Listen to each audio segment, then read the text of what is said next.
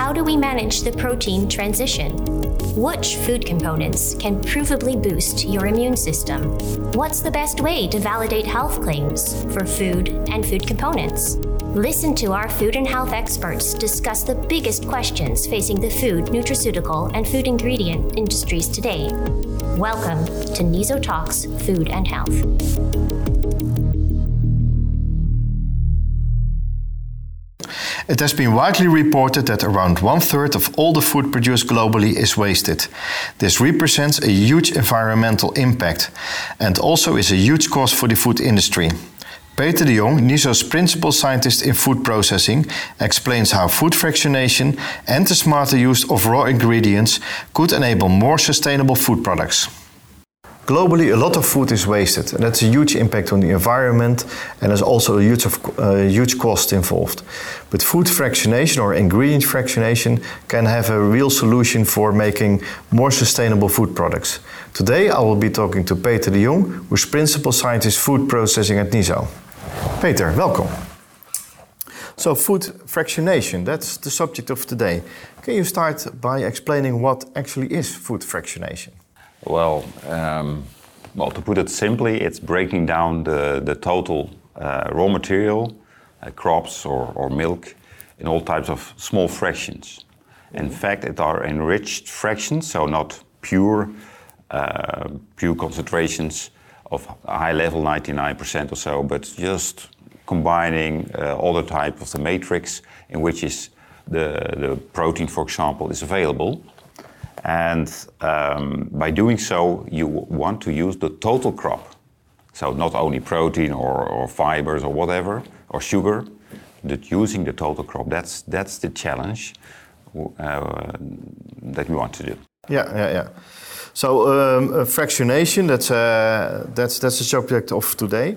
How well established is food fractionation in the, in the industry? Well, in fact, you can say it's yeah, it's a hot topic nowadays. Mm-hmm. So that also means that it's not well established yet, yeah. but it's developing now. It's emerging technology.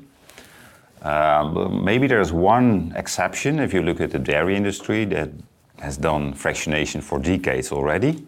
Uh, you have the milk and then break it down in all types of proteins, not only one type protein, but several types of protein, uh, sugars like, like lactose, and all these kinds of things, and to with one purpose to to uh, increase the value of the total portfolio of ingredients you can get out of the milk. Eh? Yeah. So that's. Uh, but if you look for the other industries like the sugar beet industry, uh, potato industries, they are just starting to do so, and they have already some first successes. Yeah. So um, it, it is it, it, it is key. Uh, um, uh, can you explain a bit what are the key questions for sustainable fractionation? Well, sustainability, of course, is important, mm -hmm. but, but, also the costs will be uh, important. And, and what you see is they, they first start to get, for example, uh, protein out of, of, of uh, side streams of potato or starch processing yeah. or sugar processing. They were focusing on a yield to get the maximum amount of proteins out of leaves from sugar beet, for example. Yeah. Uh, now what you see, the next step is that uh, you're looking also to, um, well, functionality. Because you can have a protein, but it should do the work you want to do it, eh? like texture, um, health benefits, and that kind of things. Yeah. Um, so you see now the focus on more these type of things, and not only functionality, but also safety because it's coming from the soil eh, in most cases. Yeah. And in the soil there are also microorganisms uh, that can yeah, give some spoilage, and that's something you don't want. But you say that you want to use the whole crop, so if you take something out, there will be a waste stream, or how do you look at that? Yeah, well, uh, the alternative in the past was, of course, to have the pure, uh, pure proteins, and that you can imagine that you have, will have more side streams then. Yeah. Now, there some of the matrix is incorporated. This also means that you have to use less energy because you use less processing step for purification. And this gives also a contribution to, to the sustainability, of course. And that's one of the main challenges nowadays. Yeah. Uh, so processes, uh, process technology is needed to, to extract fractions from, uh, from whole plants. Uh, they are there, but there are also new processes available. How, how would you look at that? Yeah, well, I'm a chemical engineer by training. Yeah. And if I look at that way, you can say, well, the basic unit operations will be the same. Uh, yeah. you, you, need milling, centrifuge, membrane separation, decanters, uh, dryers, and so on. That will be the same, but they have to be adapted to the new process streams. Uh, and also you need new process configuration, so more uh, in, in, different order of steps. Mm -hmm. to give you an, example, if you look, um, yeah, for example, many protein solutions from, from, from plant-based have a very high viscous, uh, viscosity, they are yeah. very thick. Yeah. So this gives additional challenges, for example, drying it in a spray dryer. And you have to solve that first, because if you have come up with a high solids content in your spray dryer, that will cost more energy. Yeah. And, and also there are more uh, challenging on, on, on, on, functionality and processing has a big impact on the final functionality and also the safety of the, the, the final ingredient or, or, product. Yeah. So yeah. yeah. So in summary, the processes are, are there in principle, but they have to be adapted and you, yeah, they have to be optimized towards that. Yeah.